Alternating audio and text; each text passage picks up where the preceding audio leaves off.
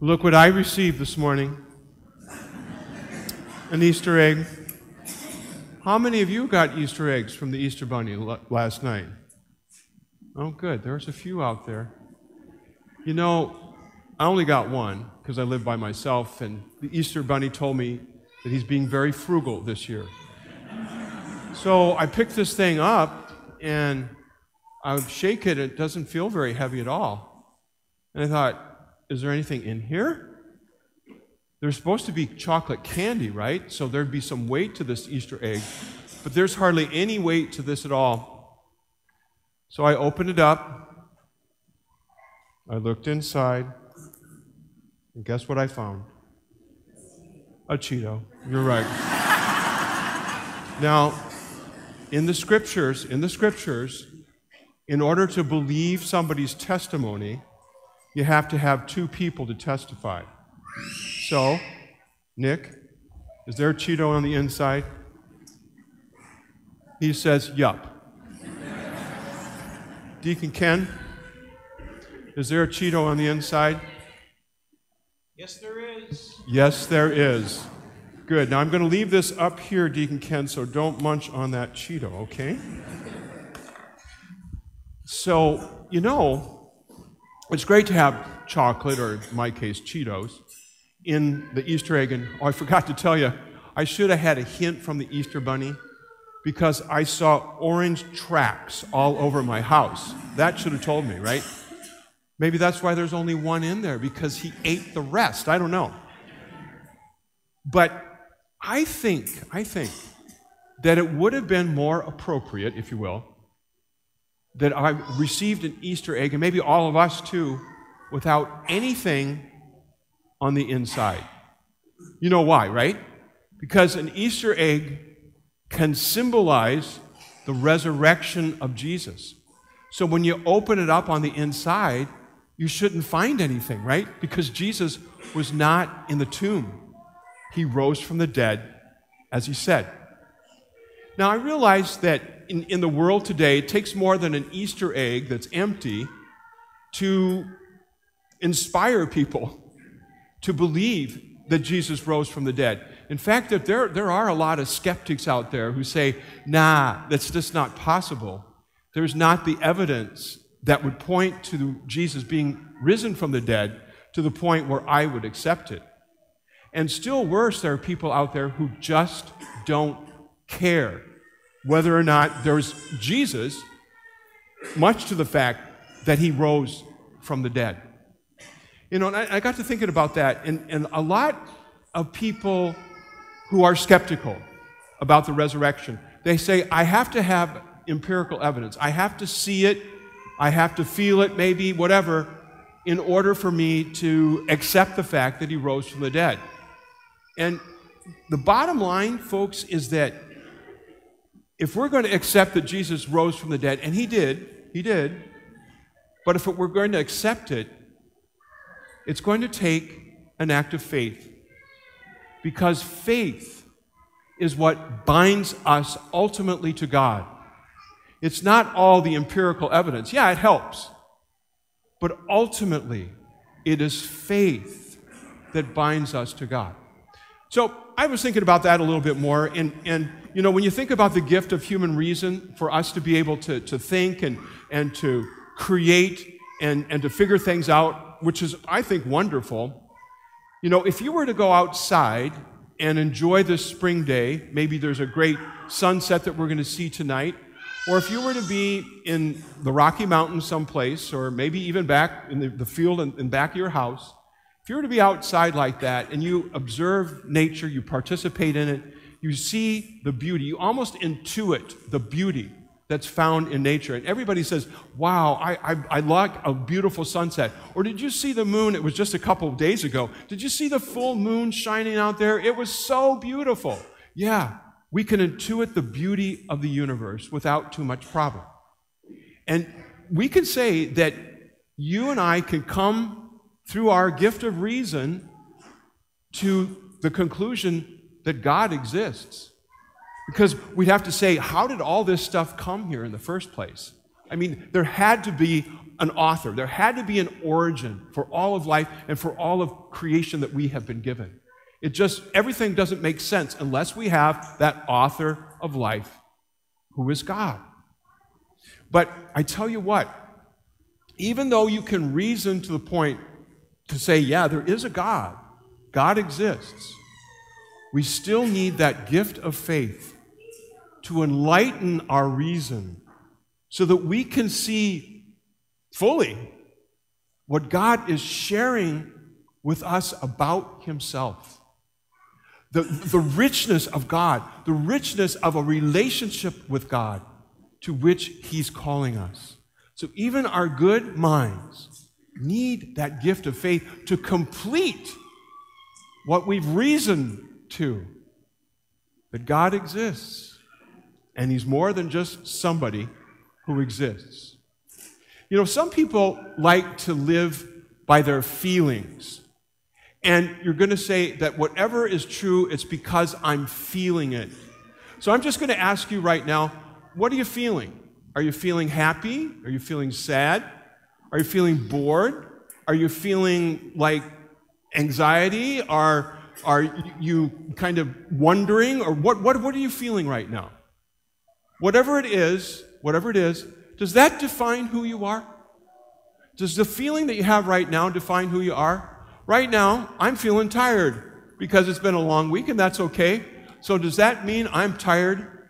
Now, some people would say I'm a tired old man. Okay, I'll buy that. But, but does me being tired, feeling that right now, does that make me who I am? See, lots of people want to live by that by their feelings. So you're going to change like maybe every day or every minute or every period of your lives. Maybe you'll be angry for a month. So that's what you are anger. Maybe you'll be peaceful for a half a second. Does that mean you're peaceful for a half a second? That's who you are? See, there, has got to be more. There's got to be more than, than what we feel. Because what we feel does not determine what is, what is reality. It's God who does that. Now, I'll give you this. I'll give you this. Remember, I think it was the Beatles, right? Maybe the Beatles in the 60s. I'm not very good at remembering songs. I hardly can remember my name some days, but not very good about remembering songs. But didn't they sing back in the 60s, All You Need Is Love, right?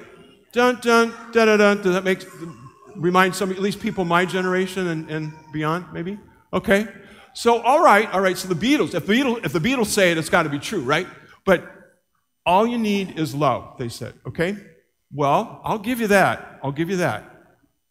That is so very important that love be in our lives. But there are many different ways of, of defining and understanding love. Love is, love is a feeling. You feel good and, and, and feel all warm inside. That's true. That's fine. Great. But, but love is, it, sorry to say this, I'm going to be a, a, an emotion heretic here, but love is beyond the feeling. It's great what it is, but it, it's beyond the feeling. Ultimately, the highest form of love is a decision, is an act of selflessness, an act of self giving. It is the decision that says, I put you and your good before me. Now I'm going to stand right below the what? What am I standing below? Knocking the flowers down right now. What am I standing below? The cross, right, Nick? The cross. And this is the definition of love the act of Jesus of selflessness and self giving and vulnerability for the good of you and for the good of me. If you want to live by love, by Christ's love, okay. That's very noble because God is love. You know that common definition in, the, in, in society today love is love? It does, that doesn't make any sense. It refers to nothing. But when we say God is love, and we want to live by that love, aha! Now we're going someplace. We're going to the place of Jesus and to the cross. We're going to his sacrifice, which is very real. We're going to his death on the cross, which is also very, very real. It draws us into the love and life of God who exists, who loves, who creates, and is risen from the dead. Christ is risen indeed. There's where we need to go. Sometimes people like to go and say, I want to live by power because that's real, my possessions because that's real, or pleasure because that's real, okay? So when you think about that, if I want to live by power because that's real and that's going to that's all that life is about is power, then you know what I'm going to do? I'm going to I'm going to become a dictator, a tyrant. And I'm going to cling to that power. And I'm going to do everything I can to keep that power. And I'm going to do everything I can to be better than you, more powerful than you. And it, I'm going to end up a mess if I'm doing that. If I live by pleasure, well, ultimately I'm just going to live by addiction because I'm never going to have that right high. I'm just going to keep looking for it, looking for it, looking for it, looking for it. Whatever brings me pleasure, I'm going to be hooked, I'm going to be addicted, and that means I'm going to be down in the gutter someday in whatever that means for life. And, you know, if, if I want to be honorable, prestigious in front of you, well, then I'm going to be pretty good at putting you down. I'm going to be a master of that. I'm going to be a master of trying to manipulate people so that I'm going to be more honorable than you. I'm going to have all these awards, and you're not going to have any of these awards. I'm going to be recognized by all these people, and you're just going to have to sit there in the pews and take it. Huh? Is that how we want to live? That, is that what we're about? Is that who we are? If we're skeptical, if we're skeptical or don't care about the fact that Jesus rose from the dead, that the love of God took him to the cross, and the love of God called him back to life, and that the love of God conquered death itself, then we're going to be in trouble ultimately.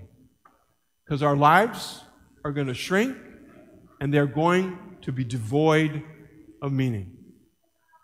If you want to know what meaning in life is, it is the crucifixion and the resurrection of Jesus Christ. Jesus risen from the dead. You know, one of the reasons why I can't accept the fact that people say, ah, you, you, you can't believe that Jesus rose from the dead. I can't have faith in that because I can't prove it, is the fact that so many people testify to the fact that he did rise from the dead because so many people died. They gave their lives because he rose from the dead. And you know, with all those people who are testifying to him and dying for him, even today, it just can't be a lie.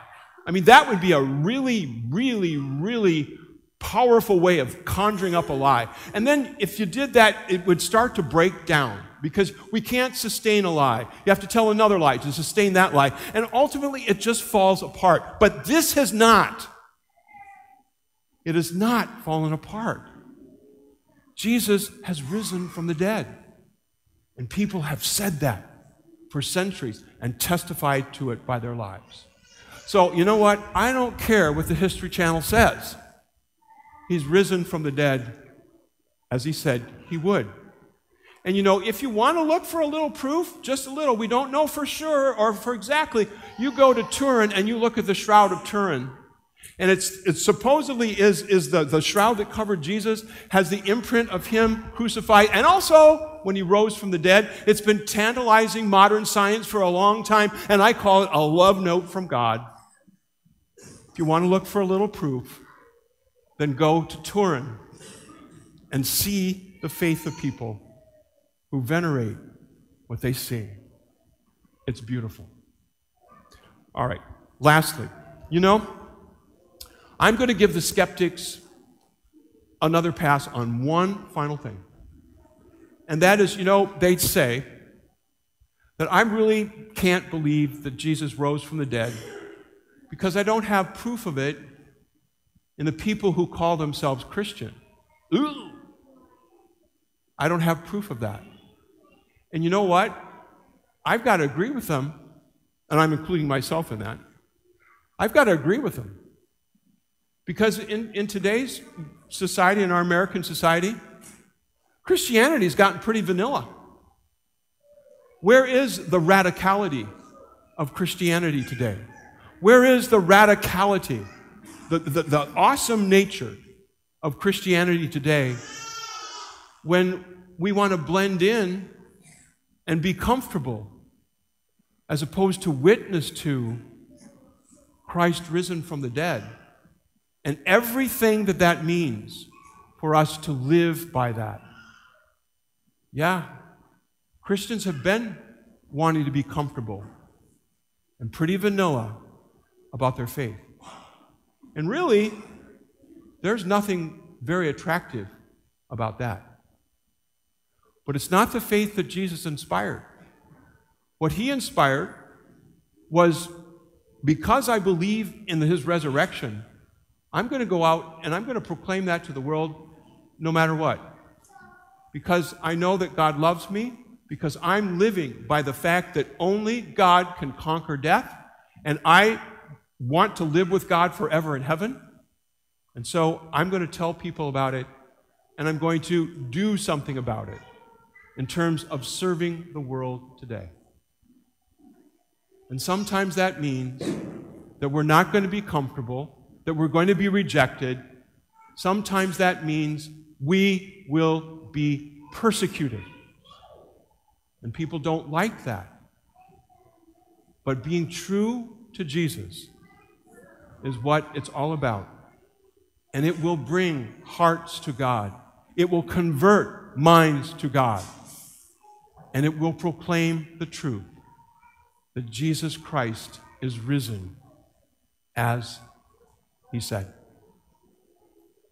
There's the Easter message. Believe, receive, and live by the fact that Christ is not in the tomb because he's risen as he said.